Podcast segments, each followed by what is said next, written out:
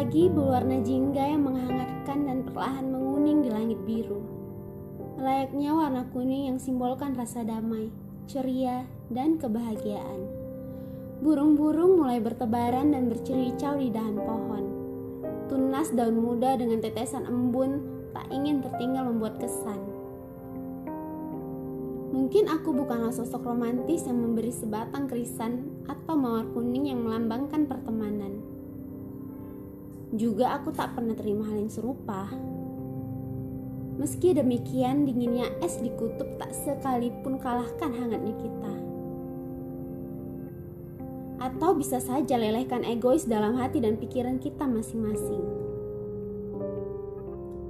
Dari kalian yang aku sebut teman, aku mulai belajar hidup tak sekedar menerima, namun berbagi apa pun yang bisa dibagi dan dinikmati bersama karena bahagiamu milikku, bahagiaku milikmu, milik kita. Entah berbagi setetes air mata untuk keluhkan amarah, atau berbagi senyum lebar dan tawa terbahak. Jika matahari mulai meninggi dan jadi panas, maka kita juga demikian. Lebih dari dua dan tiga kali bertengkar. Mengapa tidak? Karena kita insan yang diciptakan berbeda.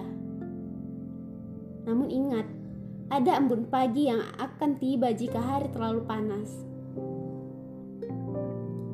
Lama bersama, lalui banyak hal dan waktu lantas jadikan kita paham dan maklum satu sama lain.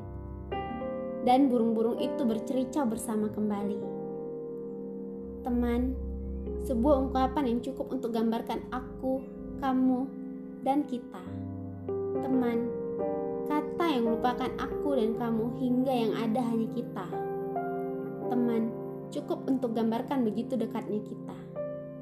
Teman, ku bersyukur milikimu. Pada sang pemilik semesta, terima kasih. Terima kasih karena telah takdirkanku bertemu dengan orang-orang yang disebut teman.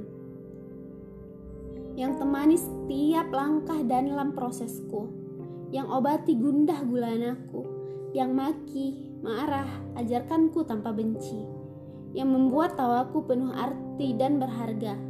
Terima kasih untukmu dan kalian temanku. Orang-orang yang ciptakan sebab juga jadi obat dan penawar bagiku. Bertemu lagi via suara dalam podcast Catatan Elda. Tulisan ini aku tulis untuk kalian temanku yang temani setiap petualangan dalam hidupku. Tempat aku kembali, tempatku mencari jawaban dari cobaan dan pilihan-pilihan hidup. Tempatku tak merasa malu tunjukkan aku yang lain. Wadah bagiku untuk tumpahkan segala emosi. Terima kasih untuk kalian temanku. Sampai jumpa di podcast catatan Elda lainnya ya.